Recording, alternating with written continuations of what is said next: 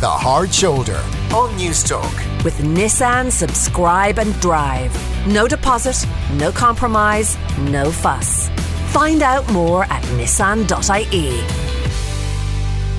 You're very welcome back to the Hard Shoulder. Kieran Cuddihy with you until seven o'clock, and joining me for the Thursday interview this week, I'm delighted to say, is Joe Brolly. Joe, you're very welcome to the program. How are you? Great, thank you. How are you? I, I'm I'm I'm not too bad at all. Um, I, I I generally start these interviews given the, the, the, the experience of everyone asking them how they've got on over the last year. You don't strike me as the type of person who's generally idle for very long. Have you been idle at all over the last twelve months or keeping busy? No, I would say my my life is probably a life of the mind, and you know. So just uh, to give you a small example, I write a few columns a week, but they're all composed in my head. So when I sit down to write, I heard a fascinating interview once with Agatha Christie at the. I'm not comparing myself to her, obviously, but I heard a fascinating interview with her on the BBC where she said that the the she was asked about the ideas for her books, and she said, "Well, she said they, it it just seems to swim around in my head, and then one day I have to sit down, and uh, it spills out onto the page." And uh, I was I was very attracted to that idea. So obviously, with me being, you know, a lawyer and consulting on all sorts of projects and writing and having an active mind and being an insomniac, it means that uh, I'm I'm occupied. When you say you're an insomniac, what do you mean by that? Well, well, since I was a small child, I uh, have struggled to sleep um, I would have, you know, abating now, but would have had constant nightmares, and they're still there at times. And um, so night has always been fearful for me, and it's always a relief.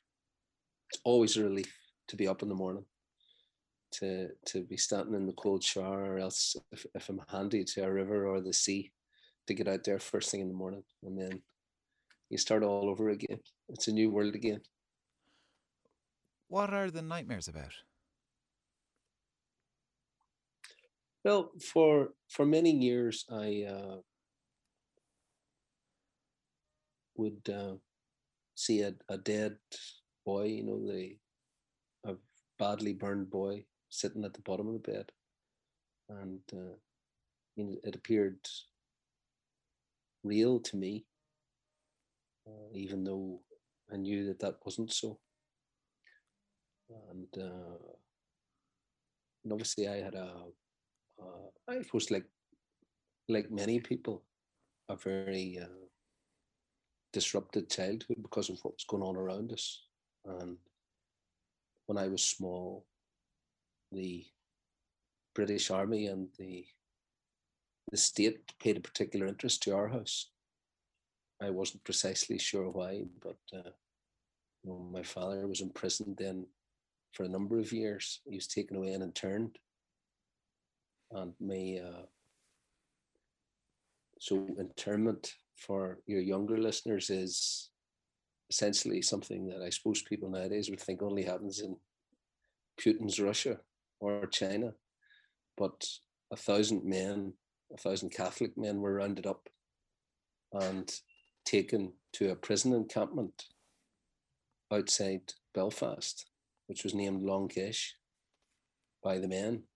And essentially, they were kept there. My father was kept there for over three years without charge or without trial. And um, and then one day we got a knock on the door because we didn't have a phone. We got a knock on the door from the shopkeeper next door, and he said, Anne, that was my mother's name, Anne, you have to go and pick Francie up. How old were you when your dad was sent to Long Kesh? Well, so I'd been four, three, four, four. And well, you see, because it was a very tight community and you know, the the everyone knew everyone and the civil rights had been met with violent repression. And then there was the dilemma, obviously, the debate well, look, do we continue with this? Uh, do we continue unarmed and continue to to try and protest and be beaten and all the rest of it? Do we do we hold the line as John Hume is suggesting, or is it time now, given the level of repression? I mean, an entire street, Bombay Street and Falls Road, the, the entire street was burned out mm.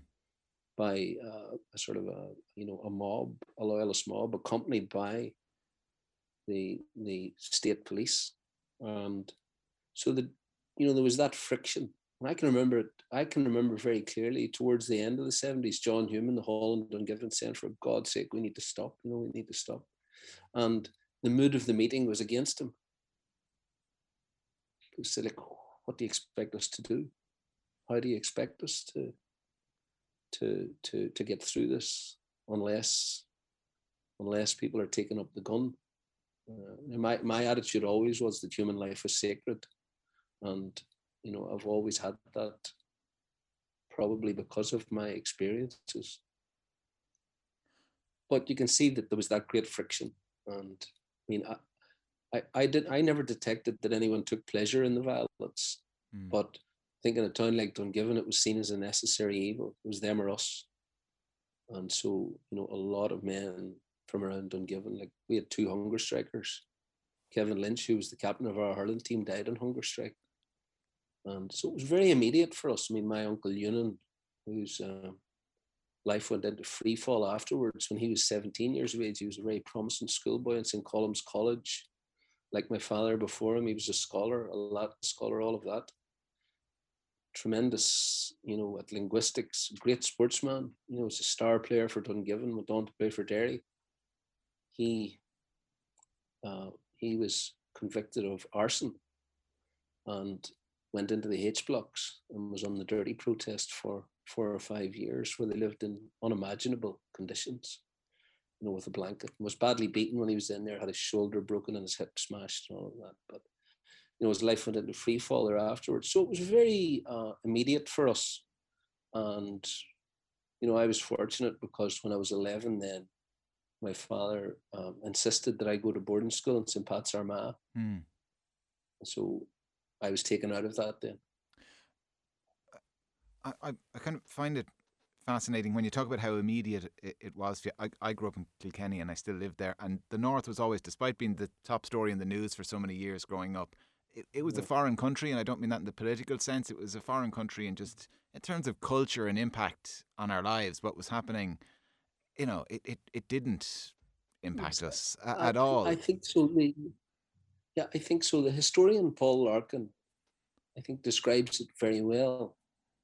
Um, you know, the that distance that there is between the south and the north, even though, for example, with the GAA and with all the things that we have in common, really we're very, very close.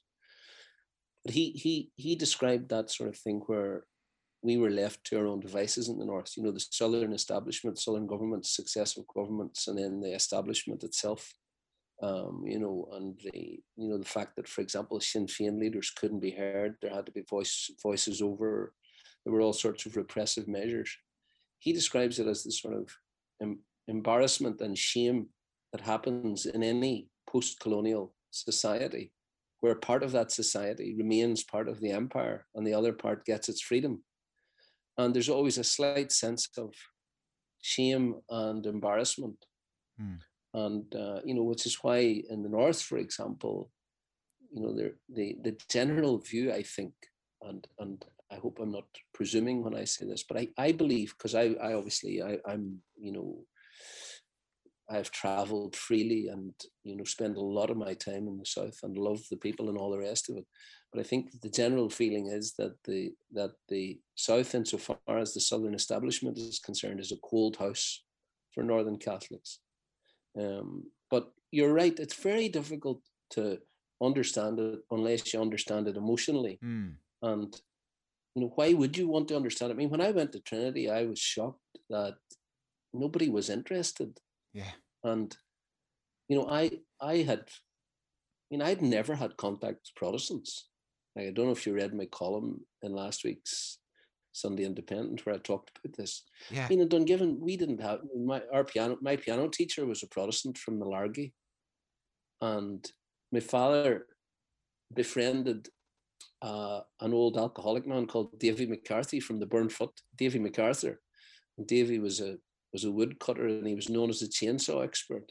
Yeah. And he was like, you know, Seamus Heaney's Tollund man. Yeah. He lived in a tumble down shack and he he was leather, he was brown leather. He never washed it. He had about two teeth. And he sang in a big sea song, high pitched voice, and he laughed like this.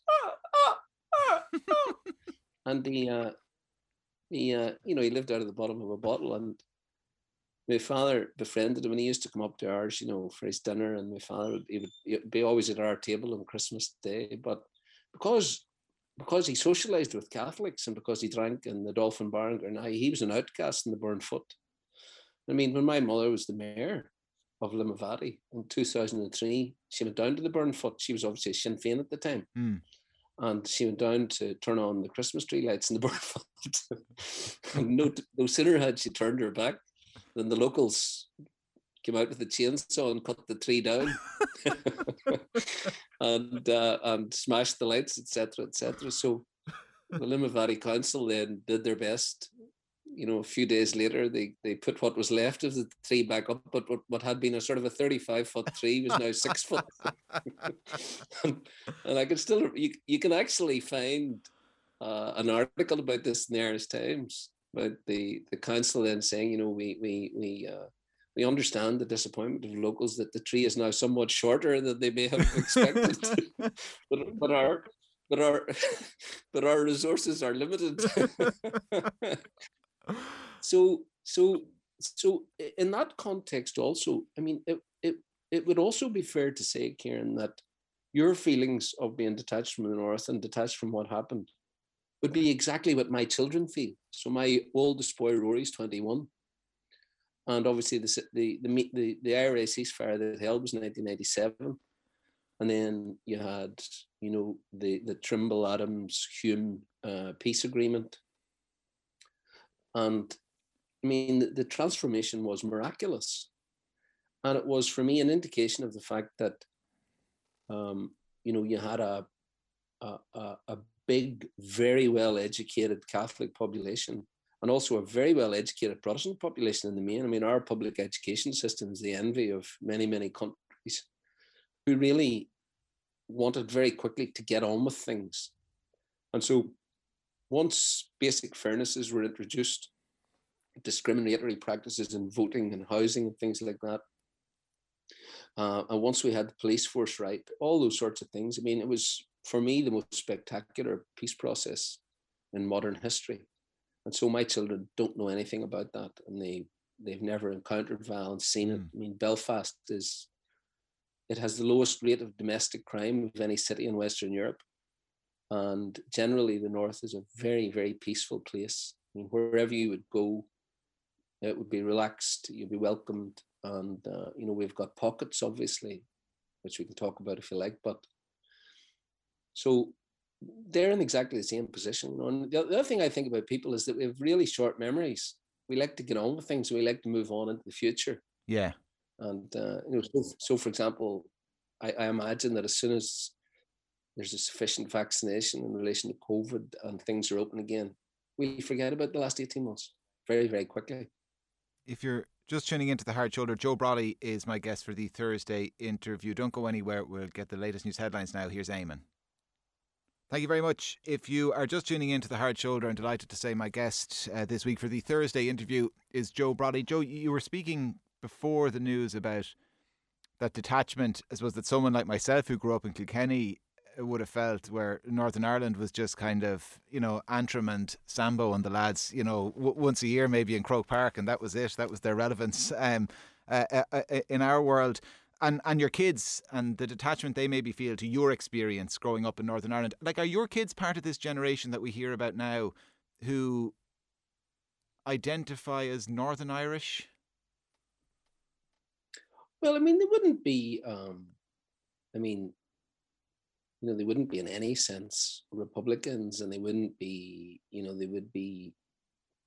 I think apolitical would be the best way to describe them and there's a whole class of sort of you know middle class unionist people and you know throughout the classes i think on the nationalist side who are apolitical now and who are simply interested in, uh, you know, moving on to a pragmatic solution of things. And what we're seeing in the north over the past week is that the uh, DUP in particular, who have always used this playbook, you know, they will. So, for example, they they made very dramatic errors around Brexit, and then used very inflammatory language. All of the leadership used very inflammatory language for about two or three weeks. Then the chief constable, having recommended the prosecution of 24 Sinn Féin politicians for the Bobby Storey funeral, um, they they asked, they demanded his resignation whenever the public prosecution service declined to prosecute. None of that makes any sense.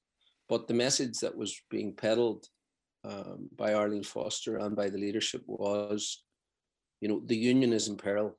The union is now in peril. The chief constable is essentially, I mean, one of the leaders of, of the DUP, one of their MLAs described Gerry Kelly as the new chief constable of the PSNI.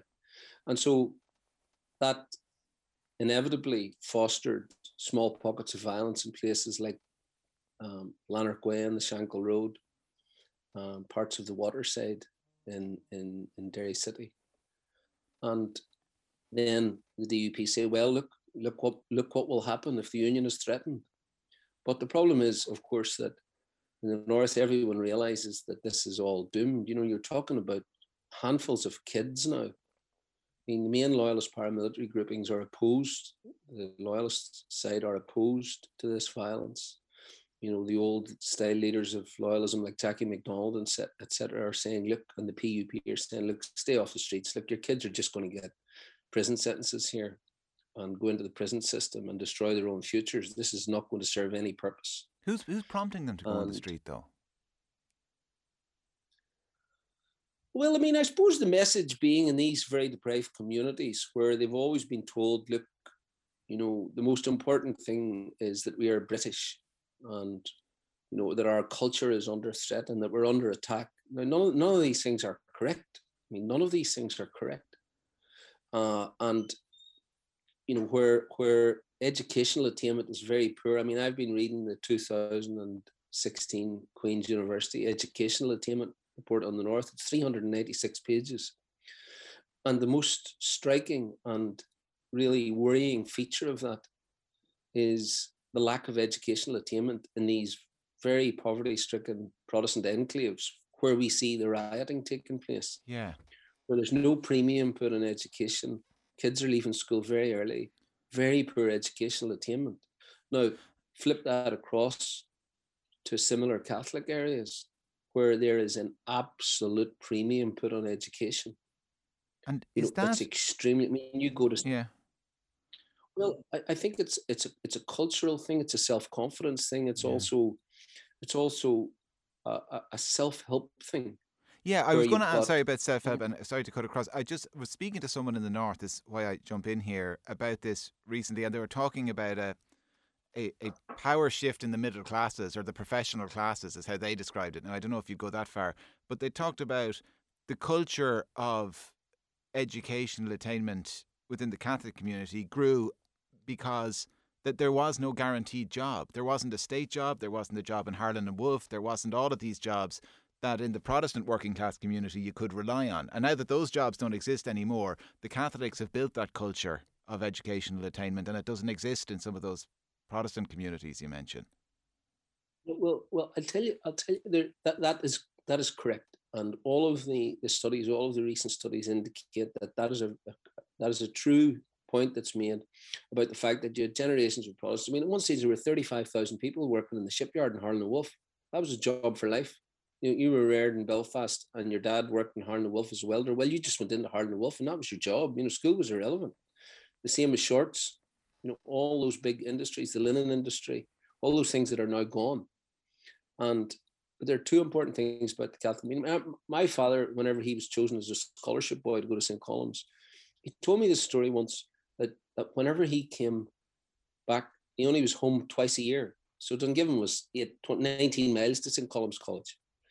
And he remembers getting off the bus on his first time coming back to, to the town. You know, this was a huge thing for him to get a scholarship. I mean, Seamus Heaney also got a scholarship. They were in the same class together. This was a huge thing. And he remembers getting off the bus and the elders of the town, Joe Beatty, Robbie Haston, you know, meeting him at the head of the town and bringing him into Joe Beattie's house into the front room to grill him as to how he was getting on. And you look at a town like Dungiven, for example, not only does it have the the the, the normal primary school and secondary school, etc., we now have three Irish language speaking schools, population of 3,000. So we have the naíscoil, the bunscoil, the meánscoil, and a massive premium put on education. Education, education, education. And this is a similar pattern that's repeated throughout the North. Um, I mean, you go to North Belfast, for example, to St. Malachy's school. I mean, my boys, uh, my oldest boys are, are left now, but my two youngest boys are still there. You go there to the parent teacher meetings, and that's in the middle of working class North Belfast, mm. you know, right on the Crumlin Road. And it's like going to a championship match, the parent teacher meetings. Cars everywhere, people there waiting respectfully and patiently. Education, education, education. And uh, and also then you've got a self-help ethos that comes through the GAA. I mean, Jackie McDonald, the legendary um, loyalist paramilitary leader, he said, you know, and he has said it on many occasions, we need a Protestant GAA. We need something to glue us. We need something to engender those ideals of self-help and and community spirit and everyone knowing each other. You know, I always say if I'm trying to explain to an outsider what the GAA is, like I say, it's like the Masons without the funny handshake. and we have no and there's no class, your your background doesn't matter. And that idea of, you know, I know you although I don't know you, you know, and I'll do you a turn, whether I actually know you or not, it's neither here nor there. But I'm here for you. And you know that you can pick up the phone. And um, that's a massive thing. So you drive up the Falls Road, you see all that self-help, all the community centers, the adult literacy classes, you know, they're the whole emphasis of the community is to leave no one behind. The GAA clubs are flourishing, you know, and yet you you you go 100 meters across the peace line into the Shankill and drive up the Shankill and drive around, and it is it is depressing and so disappointing to see you know the lack of leadership. And that's why i call it the dup I, i'm apolitical myself but i i call them out because it is a scandal the way they are exploiting those very deprived communities for their own ends and yet doing nothing to assist them. Um, you know when arlene foster says for example that if there were a united ireland she would move to norfolk. I mean it's patently untrue but the message that that sends to those areas is look this is you know where are we going to go where are we going to go when we're surrounded by these Republicans and these Fenians and these boogeymen, you know, which don't exist in reality? And so it's a massive problem in the North to to to get past the noise of the DUP, yeah, and to, and to work towards a real, you know, a really sensible, workable solution for all communities. Um, you know, so my my my suggestion has been to work towards an independent Northern Ireland that would just remain exactly as it is, except we would have a proper government, you know, with with guarantees from Europe, from Irish America, um, from the UK. You know, we could, I mean, yeah, say 30 billion a year over the next 20 years. I mean, our deficit at the minute is only 14 billion a year.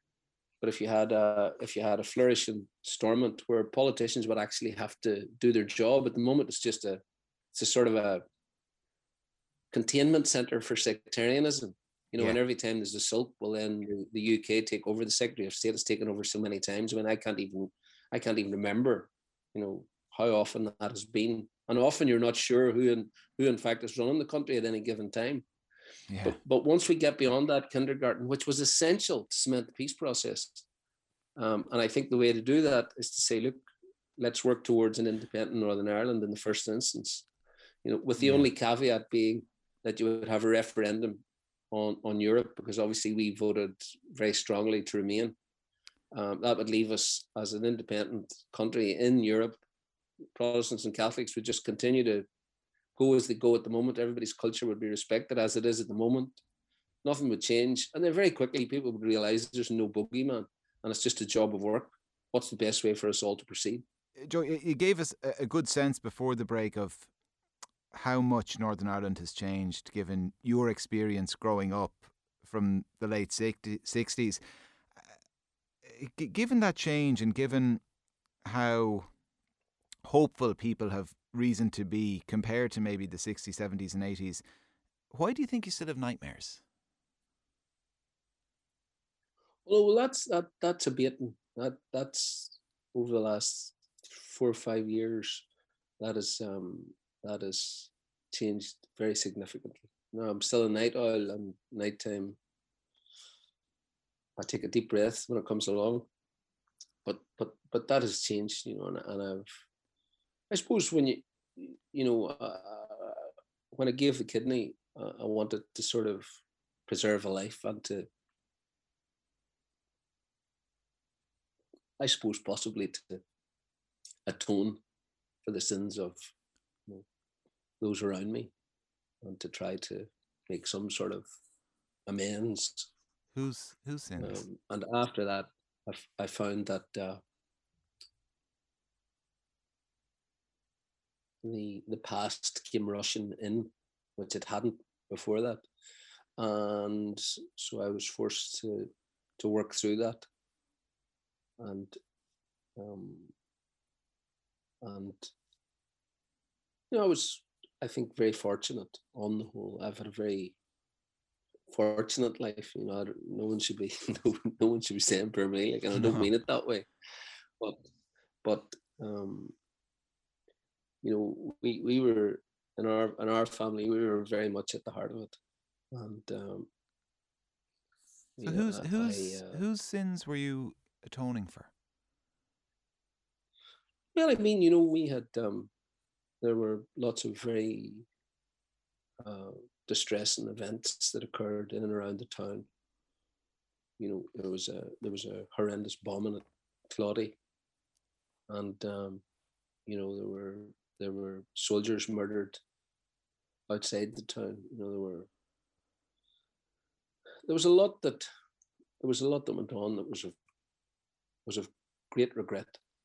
Uh, you know, the idea that a young prison officer would be shot in the face, regardless of what was going on, um, or or that um, I mean, it, it it is scarcely believable now that those things happened but it was a lesson to me how quickly human beings can, if the conditions are correct, um, sort of regress towards cruelty and barbarism. And also, I think that there are a proportion of people in our communities who are, you know, I would call them, you know, the sort of the the the polite schizophrenics, who, you know, all of a sudden in times of strife like that, it's like I suppose, a country where there's conscription, some people just feel realize all of a sudden they have a capacity for violence, you know, and they have the right emotional approach to violence, and they can be calm, composed, and and almost enjoy it. I mean, I've heard, I have heard, um, sort of veteran IRA men telling jolly stories about, um, you know, shooting British soldiers. You know, uh, in fact, one night I I was present when there was a very, on one level, a very funny dispute between two veteran IRA men about which of them it was who'd actually shot shot a soldier. You know, and uh, and and so, you know, it's it's it's not a surprise to me how quickly a society can become dysfunctional. I mean, you look at Germany, for example. I mean, who would have believed you look you, you go to Germany now and you think, I mean, it cannot be possible what what they did. You know, it just simply cannot be possible. How did this extremely well educated, sensible, disparate country come together to, you know, to create this sort of cauldron of pure evil? Look at them now. Peace loving, sensible, reasonable, logical, you know. So you know, there's always there's always a warning there about what we're capable of. But the good news from the northern perspective is that you know society is very peaceful, functioning well, and we just need to, I think, get through the next ten years. E- easy does it. I know that I know that Micheál Martin, for example, has got a lot of criticism for saying, "Look, I don't think we should call a border poll." Yeah. Imminently, etc., etc. But I, I have to say, you know, I watched that BBC program the other night, which was a bit wishy washy. No, it was neither here nor there. Um, but listening to him saying, "Look, you know, we, we you know, I think you know, we don't want to push anything and we don't want to have a border poll at the moment, etc., etc. It's difficult to disagree with that from the northern perspective. I mean, I, I, I have, you know, I, I visit at the peace, peace mission, the peace center over in North Belfast on the Crumlin Road, and they're working on the ground all the time just to make sure that everything's okay, and they bring the leaders from both sides together on the ground, and kids who have troubles come there and they, all that sort of thing and they would be very much the same way. I think, and look, easy does it. Easy does it. This is going to happen organically. You know, let's not let's not push anything too quickly. Easy does it, Joe. It's been an absolute pleasure speaking to you. You too, Kieran.